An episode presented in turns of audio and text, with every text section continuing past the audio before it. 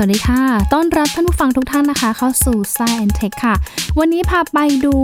หน่วยงานขององค์การอนามัยโลกนะคะ ตอนนี้บอกว่ามีการเปิดบัญชี TikTok เพื่อใช้สื่อสารข้อมูลเกี่ยวกับโควิด -19 ค่ะ รวมไปถึงพบร่องรอยการระเบิดครั้งใหญ่ครั้งสำคัญในจักรวาล ที่รองจาก Big Bang สักครู่เดียวกับ Science Tech ค่ะ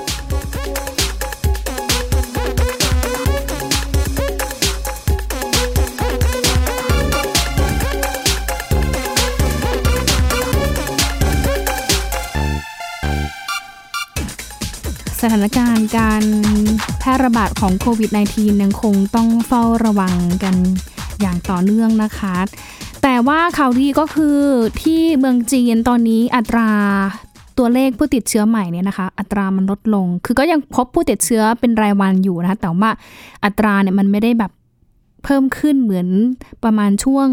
ก่อนหน้านี้นะคะ รวมไปถึงตัวเลขของผู้ป่วยที่ได้รับการรักษาหายกลับบ้านได้แล้วเนี่ยนะคะ ก็มีเพิ่มขึ้นเหมือนกัน ก็น่าจะเป็นอีกหนึ่งความหวังค่ะที่จะได้ช่วยกันป้องกันการแพร่ระบาดของโควิด -19 นะคะ อย่างจะเห็นได้ว่าตอนนี้มีหลายประเทศมากเลยค่ะดำเนินมาตรการในการปิดประเทศนะคะจำกัดการเดินทางเข้าออกคือ ถ้าไม่มีความจำเป็นก็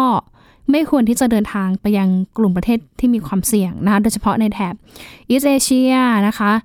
อิตาลีอิหร่านแล้วก็มีประกาศใหม่มา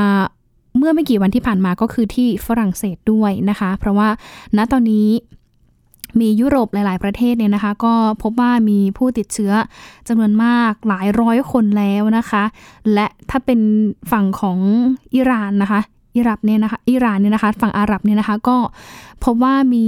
ผู้เสียชีวิตนะคะ บางท่านนะคะ ก็เป็นนักการเมืองด้วยนะคะ เพราะฉะนั้นก็เป็น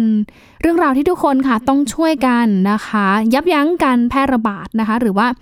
ช่วยยืดระยะเวลาการแพร่ระบาด โดยเฉพาะที่ประเทศไทยค่ะ ตอนนี้อยู่ในระยะที่ 2 คือเฟสที่ 2 อยู่นะคะ ก็คือเป็นการรับเชื้อนะคะมาจากคน ที่อยู่ต่างประเทศเนี่ยนะคะ มาติดเชื้อให้กับคนในประเทศ แต่ว่ายังไม่ถึงขั้นประกาศเป็นระยะที่ 3 ก็คือ มีการติดเชื้อจากคนสู่คนภายในประเทศนะคะ แล้วก็ตอนนี้เองนะคะก็มีผู้ป่วยที่ได้รับการรักษานะคะ กลับบ้านได้แล้วเนี่ยประมาณ 30 คนค่ะ แต่ว่าวันนี้เพิ่งจะประกาศใหม่เพิ่มอีกเหมือนกันนะคะ ว่ามีผู้ติดเชื้อเนี่ยเพิ่มขึ้นเป็น 1 คนนะคะ รวมผู้ติดเชื้อสะสมเนี่ยเป็น 43 คนค่ะ แล้วก็มีผู้เสียชีวิตอีกท่านหนึ่งนะคะ แต่ว่าตอนนี้ก็รอการ confirm ยืนยันอยู่ค่ะว่าสรุปแล้วเนี่ยสาเหตุของการเสียชีวิตเนี่ยเกิดขึ้นจากอะไรกันแน่นะคะ เพราะว่าก่อนหน้านี้ก็มีประวัติเป็น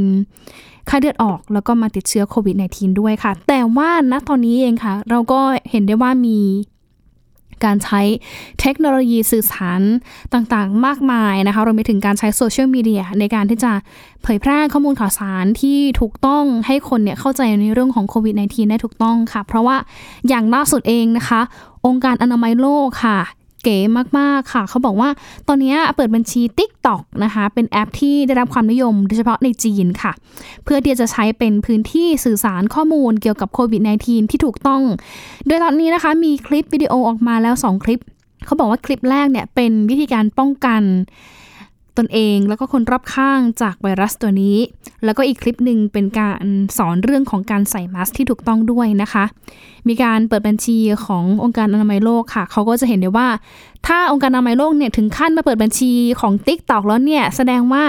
ก็น่าจะเป็นพื้นที่ออนไลน์ที่มีผู้ใช้งานจำนวนมาก แล้วก็ทำให้องค์กรหลายแห่งต้องมีบัญชีเอาไว้นะคะ เพื่อสื่อสารข้อมูลสำคัญ ให้กับผู้ใช้งานบนแพลตฟอร์มนี้นั่นเองค่ะ ทั้งในเรื่องของสภากาชาติ แล้วก็ยูนิเซฟเนี่ยนะคะก็ควรที่จะมีบัญชี TikTok เช่นกัน อันนี้เป็นข้อมูลนะคะที่ เผยแพร่โดย blognone.com แล้วก็ engadget นะคะที่แปลมาด้วยนะคะนี่ขอบคุณข้อมูลดีๆเลยค่ะ เพราะว่าอย่างน้อยก็คือชาวจีนส่วนใหญ่เขาใช้ TikTok กัน แล้วองค์การอนามัยโลกเนี่ยก็คือใช้แพลตฟอร์มได้ถูกกับประเทศด้วยนะคะ ก็ใช้ TikTok นี่แหละ เป็นคลิปวิดีโอในการให้ข้อมูลสำหรับผู้ที่อยู่ในจีนนะคะแล้วก็ สามารถที่จะแชร์ไปให้กันได้เร็วที่สุดด้วย อย่างที่บอกไปใช่ไหมคะ ถ้าสมมติว่าเรามาแชร์ลงใน Facebook YouTube แบบบางทีแบบจีนเองเนี่ยเขาก็ไม่ได้เล่นกันอยู่แล้วนะคะยกเว้นแต่ว่าคนที่แบบมี VPN แต่ว่าถ้าเป็นแอปที่ใช้ในจีนได้โดยตรงเนี่ยจะเป็นพวก Youku TikTok นะคะหรือว่าเวยโบหรือต่างๆของจีนนะคะ ก็สามารถที่จะ เข้าถึงชาวจีนได้ง่ายมากยิ่งขึ้นอะก็เป็นกำลังใจให้นะคะสำหรับหลายๆประเทศที่ตอนนี้กำลังที่จะวางมาตรการแล้วก็ต่อสู้กับการแพร่ระบาดของโควิด -19 ค่ะ จากเรื่องของโควิด -19 มาดูอีกเรื่องหนึ่งนะคะ เรื่องราวในเอกภพค่ะเป็นการพบร่องรอย การระเบิดครั้งสำคัญในเอกภพรองจากบิ๊กแบงด้วยนะคะ มีข้อมูลเพิ่มเติมจากทาง องค์การนาซาค่ะ ได้มีการตรวจพบร่องรอยการระเบิดครั้งใหญ่ที่สุดเท่าที่เคยพบมาในประวัติศาสตร์ของจักรวาลค่ะ ที่เขาบอกว่ามีความรุนแรงรองมาจากเหตุการณ์บิ๊กแบงนะคะ แล้วก็เป็นจุดเริ่มต้นของการขยายตัวของเอกภพนั่นเองค่ะร่องรอยของการระเบิดครั้งนี้ค่ะ เพราะว่าเป็นช่องโหว่ขนาดยักษ์ ในกระจุกดาราจักร Ophiuchus ที่อยู่ห่างจากโลกเนี่ยประมาณ 390 ล้านปีแสงนะคะ สันนิษฐานว่าการระเบิดเนี่ยมีการปลดปล่อยพลังงานมหาศาลจากหลุมดำมวลยิ่งยวดตรงใจกลางกระจุกดาราจักรดังกล่าวทำให้เกิดช่องโหว่นั้นนะคะ ดาราจักรก็คือเหมือนประมาณกาแล็กซี่อะค่ะ แล้วก็ ตัวของหลุมดำมวลยิ่งยวดก็คือหลุมดำที่แบบมีมวลมหาศาล มีมวลเยอะกว่าดวงอาทิตย์หลายร้อยเท่าเลยนะคะ หลายร้อยหลายพันเท่าเลยนะคะ อันนี้ก็จะเห็นได้ว่าเป็นความยิ่งใหญ่เนาะของหลุมดำสิ่งนี้นะคะที่พบว่าเขามีพลังงานมหาศาลเหมือนกัน แล้วก็มีการทิ้งร่องรอยที่จะทำให้เราเนี่ยเห็นว่า อืมมันเคยเกิดการระเบิดขึ้นนะ ทีนี้ไปพบได้ยังไง เขาบอกว่ามันมีกล้องตัวหนึ่งที่ชื่อว่ากล้องโทรทัศน์ รังสี X จันทราเนี่ยนะคะ เขาไปเจอไอ้รอยการระเบิดครั้งนี้เนี่ยประมาณ 4 ปีที่แล้ว แล้วก็ต่อมาเนี่ยพบว่าไอ้รูโบตรงเนี้ยนะคะ มันน่าจะมีกลุ่มแก๊สร้อนที่ไปกินพื้นที่ขนาดใหญ่ เท่ากับกาแล็กซี่ทางช้างเผือกนะคะ ไม่ได้เท่าอย่างเดียวค่ะ แต่ว่าเท่ากับกาแล็กซี่ทางช้างเผือกเนี่ยนะคะ ถึง 15 เท่านั่นก็หมายความว่าใหญ่กว่าทางช้างเผือกที่ ที่แบบโลกของเราอยู่เนี่ยนะคะ มากถึง 15 เท่านะคะ แล้วก็เรื่องนี้เองค่ะทางทีมนักวิจัยเนี่ยเขาก็บอกว่าหลุมดำมวลยิ่งยวดที่มีมวลมากกว่าดวงอาทิตย์ 10 ล้านเท่าเนี่ยอาจจะปะทุพลังงานส่วนเกินที่ได้ จากการดูดกลืนดาวฤกษ์ออกมา ในรูปแบบของไอพ่นเป็นครั้งคราว โดยการระเบิดไอพ่นพลังงานสูง จนทำให้บางส่วนของกระจุกดาราจักรเนี่ยเป็นช่องโหว่นั้น เทียบได้กับการปะทุของภูเขาไฟเซนต์เฮเลนในปี 1980 ที่แรงระเบิดภายในเนี่ยทำให้ปากปล่องภูเขาไฟส่วนยอดเนี่ย ต้องพังทลายไป นั่นแสดงมาว่าในช่วงที่เกิดการระเบิดเนี่ยมันจะเกิดการปะทุกัน แล้วก็ปลดปล่อยพลังงานมหาศาล จนทำให้เห็นรูโวตรงนั้นเองนะคะ ทางทีมนักวิจัยนี่ก็บอกว่าไอพ่นที่ปะทุจากหลุมดำเนี่ยน่าจะเดินทางผ่านห้วงอวกาศในกระจุกดาราจักรไปอีกระยะหนึ่ง ก่อนที่จะปะทะเข้ากับวัตถุบางอย่าง จนทำให้เกิดการระเบิดเป็นช่องโหว่ขนาดใหญ่ คล้ายกับการเป่าลมลงไปในหลอดดูดน้ำ ซึ่งจะทำให้เกิดฟองอากาศระเบิดออกที่ปลายหลอดนั่นเองนะคะ ซึ่งเรื่องนี้ค่ะมีการตีพิมพ์ในวารสาร The Astrophysical Journal ค่ะ ที่ระบุว่าข้อมูลล่าสุดที่รวบรวมได้มาจากกล้องโทรทัศน์หลายตัวนะคะ ทั้งกล้องที่อยู่ในอวกาศค่ะ อย่างเช่น กล้องโทรทัศน์รังสี X จันทราและกล้องโทรทัศน์อวกาศ XMM นิวตันขององค์การอวกาศยุโรป หรือว่าเอซ่าส่วนข้อมูลการแผ่คลื่นวิทยุที่ชี้ถึงขอบเขตของช่องโหว่นั้น ตอนนี้นะคะก็บอกว่ามีอีกกล้องหนึ่งก็คือกล้องวิทยุคลื่นไมโครเวฟ GMRT ในอินเดีย และกล้องวิทยุความถี่ต่ำ MWA ในออสเตรเลียที่สามารถจะจับตัวคลื่นตัวนี้ได้ด้วยค่ะ เพราะว่าพลังงานมหาศาลที่ทำให้เกิดการระเบิดในครั้งนี้นะคะ อยู่ในระดับที่สูงกว่าการระเบิดในกระจุกดาราจักร MS 0735 6 นะคะ แล้วก็ 7421 ที่เป็นแชมป์เก่าถึง 5 เท่าค่ะ ซึ่งในจุดนี้เขาบอกว่าทีมนักวิจัยเนี่ยสันนิษฐานเลยนะคะว่า การที่หลุมดำมวลยิ่งยวดเนี่ยปะทุไอพ่นในระดับพลังงานออกมาได้ขนาดนี้ น่าจะมีการดูดกลืนนะคะ ไม่ใช่แค่แบบวัตถุใดวัตถุหนึ่งแต่ว่าเป็นดาวนะคะเขาบอกว่าดูดกลืนขนาดทั้งกาแล็กซี่เข้าไปเมื่อหลายร้อยล้านปีมาแล้วนะคะ โอ้โหดูดไปได้แบบเยอะมากนะคะ ดูดไปทั้งกาแล็กซี่เลยนะคะ ก็น่าจะเป็นอีกหนึ่งความเคลื่อนไหวที่น่าสนใจเหมือนกันค่ะสำหรับเรื่องราวนะคะ เหตุการณ์ที่เกิดขึ้นในเอกภพนะคะ ที่นอกเหนือจากการระเบิดบิ๊กแบงที่เป็น ต้นกำเนิดหรือว่าเป็นทฤษฎีที่ทางนักดาราศาสตร์เนี่ยนะคะ ให้ข้อมูลว่าเป็นจุดกำเนิดของเอกภพนะคะเมื่อประมาณ 13,000 ล้านปีก่อนนะคะแล้วก็คาดว่าตัวอีกตัวหนึ่งที่มีการระเบิดเกิดขึ้นนะก็คือการระเบิดในกระจุกของดาราจักร Ophiuchus นั่นเองนะคะนะก็เป็นเรื่องราวที่น่าสนใจทีเดียวค่ะ แต่ว่าในช่วงนี้นะคะ พักกันสักครู่หนึ่งนะคะ เดี๋ยวช่วงหน้าพาไปพูดคุยกับนัก ดาราศาสตร์ นักฟิสิกส์ดาราศาสตร์ค่ะพี่แจ็คศุภฤกษ์คฤหานนท์จากสดรนะคะพาไปดูวิธีการฝึกตัวเองให้สังเกตแผนที่ดาวต้องทำยังไง สักครู่เดียวกับ Science Tech ค่ะ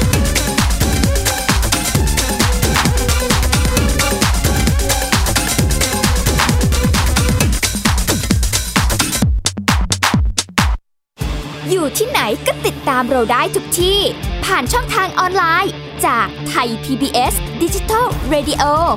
ทั้ง Facebook Twitter Instagram และ YouTube Search คำว่าไทย PBS Radio แล้วกดไลค์หรือ Subscribe แล้วค่อยแชร์กับคอนเทนต์ดี ๆ ที่ไม่อยากให้คุณพลาดอ้อเรามีให้คุณฟังผ่านพอดแคสต์แล้วนะ ไทย PBS Application on Mobile ให้คุณเชื่อมโยงถึงเราในทุกที่ทุกเวลา ได้สัมผัสติดตามเราทั้งข่าว รายการ รับชมรายการโทรทัศน์ และฟังรายการวิทยุที่คุณชื่นชอบ สดแบบออนไลน์สตรีมมิ่งชมรายการย้อนหลัง ข้อมูลกิจกรรมไทย PBS ร่วมเป็นนักข่าวพลเมือง รายงานข่าวกับเรา และอีกหลากหลายฟังก์ชัน ให้คุณดาวน์โหลดได้ฟรีทุกระบบปฏิบัติการ ติดตามข้อมูลเพิ่มเติมได้ที่ www.thaipbs.or.th/digitalmedia โรงเรียนเลิกแล้ว กลับบ้านพร้อมกับรายการ Kids Hours โดยวัญญาชยโย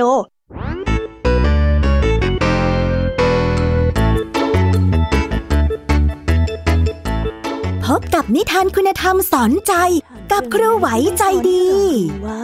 ไม่ควรเชื่อคำพูดของคนพลาน นอกจากนี้ลุงทองดีกับเจ้าจ้อยยังมีนิทานสุภาษิตมาเล่าให้ฟังนี่พวกเอ็งเนี่ยนะ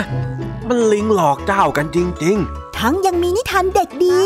และพี่ยามีเล่านิทานสนุกสุดหันษาให้น้องๆได้ฟัง ทุกวันจันทร์ถึงศุกร์ 17 นาฬิกาทางวิทยุไทย PBS www.thaipbsradio.com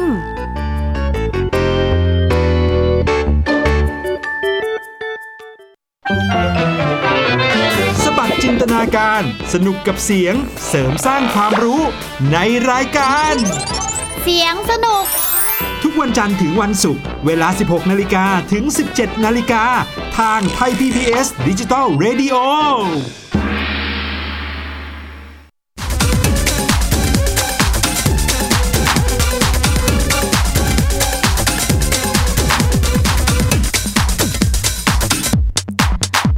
กลับเข้าสู่ช่วง s ายเอ็นเทคช่วงที่ 2 นะคะ อยากจะบอกท่านผู้ฟังว่าช่วงประมาณเดือนมกราคมที่ผ่านมา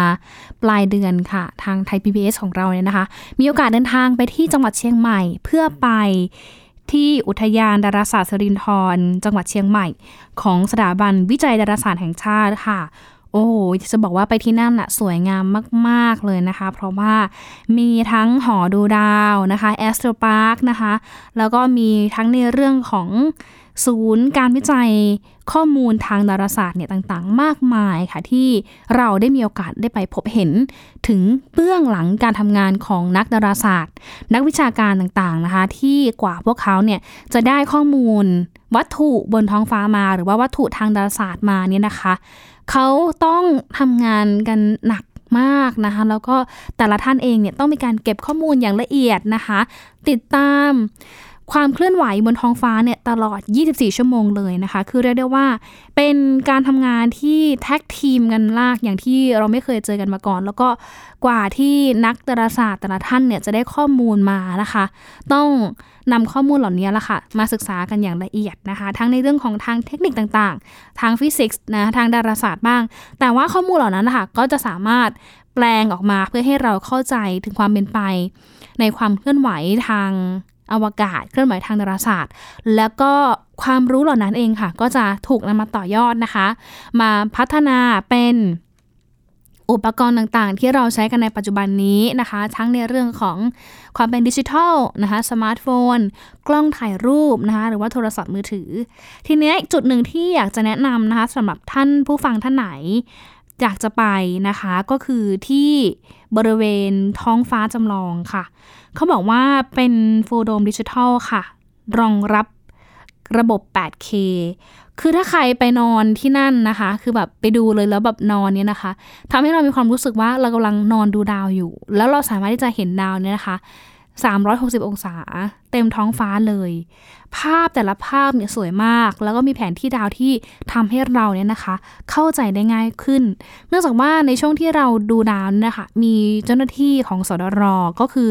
พี่แจ็คสุภเริศคฤหานนท์นะคะ ที่ทำหน้าที่สลับสับเปลี่ยนกับเจ้าหน้าที่อีกหลายท่านค่ะ เป็นคนที่นำพาเรานี่แหละค่ะ ไปดูดาวบนท้องฟ้าจำลองนะคะว่า ดาวที่เกิดขึ้นในแต่ช่วงฤดูกาลหรือว่าในแต่ละวันแต่ละคืนอย่างเงี้ยเขามีที่มาที่ไปอย่างไร แล้วก็การปรากฏตัวของเขาเนี่ยมันมีความหมายทางนัยสำคัญอะไรบ้าง บอกอะไรกับเราบ้าง หรือเป็นประโยชน์อะไรกับเรา ตั้งแต่ในอดีตจนถึงปัจจุบันบ้างนะคะ เดี๋ยวไปฟังพี่แจ็คสุภเริศคฤหานนท์ผู้เชี่ยวชาญจากทางสรรอธิบายวิธีการดูดาวที่ ท้องฟ้าจำลองของสรรกันค่ะสำหรับเวลาเราเราดูท้องฟ้าจำลองนะครับที่ที่นี่เนี่ยเราจะมีความพิเศษแตกต่างกับที่อื่นนะครับเรามีซาวต่างๆเนี่ยเรามีการดูดาวที่เปลี่ยนไปในแต่ละวีคแต่ละเดือน ดังนั้นเวลาดูดาวที่นี่นะครับผู้บรรยายเองก็จะมีสไตล์ที่ต่างกันนะครับในช่วงสัปดาห์นี้เราจะเห็นอะไร ผู้บรรยายก็จะบรรยายในในช่วงนั้น หรือเดือนนี้จะมีอะไรเราก็จะบรรยายเกี่ยวกับวัตถุหรือปรากฏการณ์ต่างๆ ที่จะเกิดในเดือนนั้น ดังนั้นเวลาเราดูท้องฟ้าจำลองของที่สถาบันวิจัยดาราศาสตร์แห่งชาติ มาดูแต่ละเดือนจะไม่เหมือนกันเลยนะครับแล้วก็เราอาจจะพบผู้บรรยายที่แตกต่างกันไป แต่ละคนก็มีสไตล์ที่ต่างกันนะครับนะมันก็จะมีความตื่นเต้นความสนุกสนานต่างกันไปด้วยในการบรรยายท้องฟ้าจำลองครับคือสนุกแล้วก็ได้ความรู้ไปด้วยนะคะใช่ที่นี่บอกวิธีการดูดาวหรือว่าการดูกลุ่มดาวเนี่ยละเอียดมากอือฮึจากที่ไม่เคยรู้มาก่อนเนี่ยนะคะก็รู้มาขึ้นมานิดนึงนะคะหญิงก็ไม่รู้นะคะพี่แจ๊คคือตอนที่หญิงดูเข้าไปอยู่ในท้องฟ้าจำลองค่ะมีความรู้สึกว่าตัวเราเนี่ยหลุดเข้าไปอยู่ในยูนิเวิร์สเลย ครับต้องบอกว่าท้องฟ้าจำลองของเราตอนนี้นะครับเเราได้ใช้เทคโนโลยีอย่างเช่น เริ่มตั้งแต่ฉากเลยนะฮะฉากของเราเนี่ยนะครับเป็นแบบ gray screen นะครับจะเป็นค่อนข้างมืดนิดหนึ่งนะครับแล้วเราใช้ระบบฉายแบบดิจิตอลทีนี้เครื่องฉายเราเป็นเครื่องฉายแบบเลเซอร์ ดังนั้นมันจะให้ความสมจริง พื้นจะมีความเป็นสีดำมากขึ้น แล้วก็ความละเอียดตอนนี้ของภาพยนตร์นะครับก็คือ 5K แต่อย่างไรก็ตามครับเราสามารถฉายภาพยนตร์ที่มีความละเอียดสูงสุดได้ถึง 8K ดังนั้น ด้วยความละเอียดสูงๆครับเราจะเห็นว่า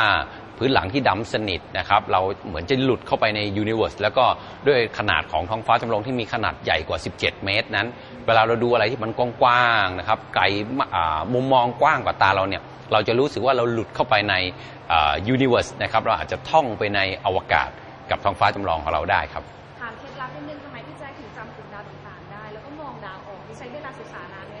จริง ๆ เวลาถามว่าเราทำไมเราถึงจำกลุ่มดาวต่างๆ ได้ เราต้องบอกว่าประสบการณ์ที่เราดูดาวมาก็หลายปีแล้วนะครับ แล้วก็เราก็เห็นว่าในแต่ละวีคแต่ละเดือนนะครับเราก็จะเห็นว่ามีการเปลี่ยนแปลงของกลุ่มดาวต่างๆนะครับดังนั้นกลุ่มดาวพวกนั้นต้องบอกว่ามันเป็นกลุ่มดาวเรียงเด่น จะมีลักษณะเฉพาะตัวของเขาอยู่แล้ว ดังนั้นก็เหมือนกับเราจำชื่อเพื่อนเรา เพื่อนเราแต่ละคนก็จะมีหน้าตาที่ต่างกัน เราก็จำชื่อได้ก็เหมือนดวงดาวเหมือนกัน ถ้าเรามองเห็นกลุ่มดาวนี้มีลักษณะเรียงแบบนี้แบบนี้ เราก็เรียกชื่อเขาถูกเหมือนกันดังนั้น ต้องอาศัยการดูดาวบ่อยๆครับนะแล้วก็อาจจะมีแอปพลิเคชันช่วยบ้างก็ได้นะครับ หรือบางกลุ่มถ้าเราเอ๊ะจำไม่ได้ลืมหรือว่ามีวัตถุอะไรอยู่ตรงนั้น ปัจจุบันเรามีแอปพลิเคชันต่างๆ หรือว่าถ้าใครอยากจะสนุกสนานกับเราก็มาเรียนรู้ในท้องฟ้าจำลองได้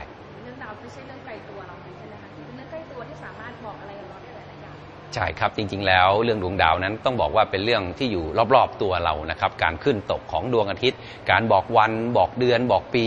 สมัยก่อน เรารู้ได้อย่างไรหนึ่งวันเราดูจากดวงตะวันใช่ไหมครับขึ้น แล้วก็ตกแล้วก็ขึ้นอีกทีเป็นหนึ่งวันหนึ่งเดือนดูจากดวงเดือน หรือดวงจันทร์เราดูจากเฟสของมันนะครับดูจากเฟสตั้งแต่ข้างขึ้นเฟสก็สว่างขึ้นเรื่อยๆ จนเต็มดวง แล้วก็ค่อยๆ สว่างลดลงลดลง จนเป็นเดือนมืดก็ครบหนึ่งเดือนหนึ่งปีก็ดูจากดวงอาทิตย์ที่เคลื่อนที่ผ่านกลุ่มดาว 12 ราศี นั่นก็เป็นเรื่องใกล้ตัวที่เราสามารถใช้ดวงดาวเป็นตัวบ่งบอกวันเวลาได้นั่นเองครับ โอ้โหนะคะ อยากจะบอกว่า ไปดูแล้วเนี่ยมันตื่นตาตื่นใจจริงๆค่ะ อลังการมาก แล้วก็ในแต่ละเดือนเนี่ยเขาก็จะมีการสลับสับเปลี่ยนนะคะนำสารคดีเรื่องราวภาพยนตร์เนี่ยนะคะ ให้เราได้ติดตามกันด้วยนะคะ ก็ลองอัปเดตดูค่ะว่าเดือนไหนนะคะ เขาจะมีการฉายเรื่องอะไรบ้าง ติดตามได้ของเพจของทางสดรด้วยนะคะ ทีนี้นอกจากในส่วนของท้องฟ้าจำลองค่ะ อีกจุดหนึ่งที่อยากจะแนะนำนะก็คือที่บริเวณ หอดูดาวนะคะ ที่เขาจะเปิดให้ประชาชนที่สนใจค่ะ เข้าไปร่วมสังเกตวัตถุบนท้องฟ้า ตอนกลางคืนเนี่ยทุกวันเสาร์นะคะ อันนี้เปิดให้ชมฟรีเลย เขาก็จะมีอุปกรณ์ต่างๆ ค่ะ ไม่ว่าจะเป็นกล้องโทรทัศน์นะคะ ที่สามารถ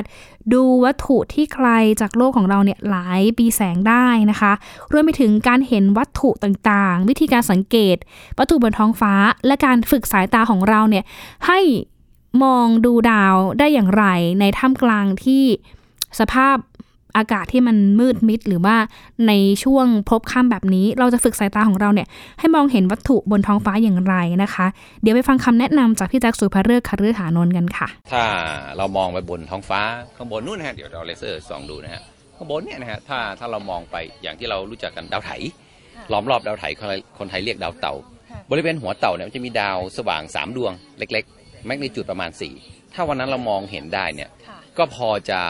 บ่งบอกได้ว่าท้องฟ้าใสเคลียร์เหมาะแก่การดูดาวนะครับอีกอันหนึ่งที่เราใช้อ่าบ่งบอกทัศนวิสัยท้องฟ้าว่าเหมาะแก่การดูดาวก็คือดาวเหนือนั่นเองครับถ้าเราเห็นดาวเหนือได้ วันนั้นก็น่าจะ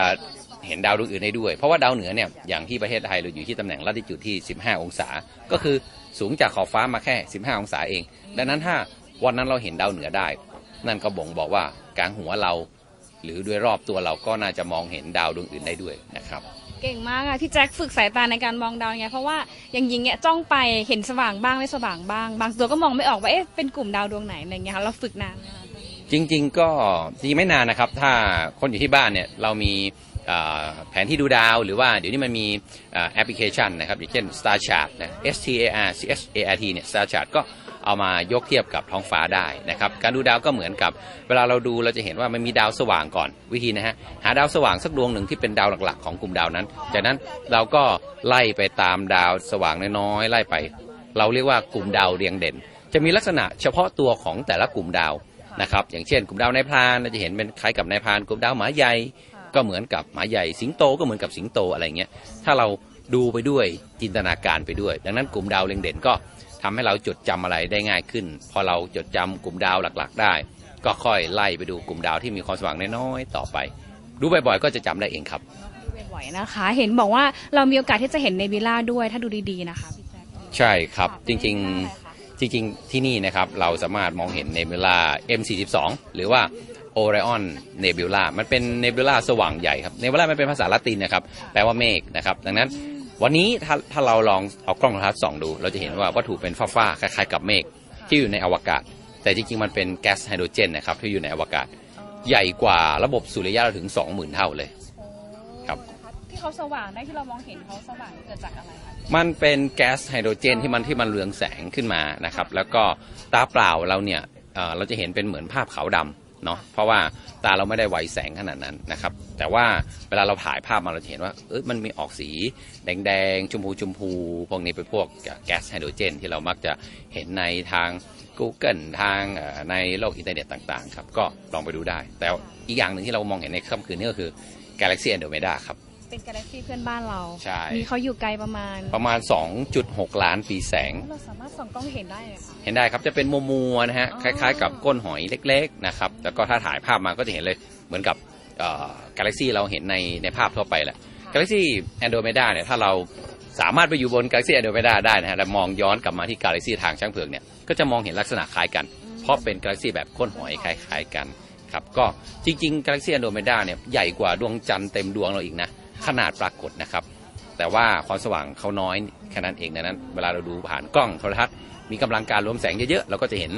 รายละเอียดต่างๆ ได้ดีขึ้นนั่นเองครับ มีอีกดาวดวงหนึงที่พี่แจ็คบอกว่าตอนนี้เขาสว่างน้อยลงน้อยลงทุกทีแล้วเป็นดาวดวงไหนอะคะตอนนี้ต้องบอกว่าถ้าใครดูไปที่อันนั้นเครื่องบินใช่ไหมคะอันที่นั้นว่าเครื่องบินเครื่องบิน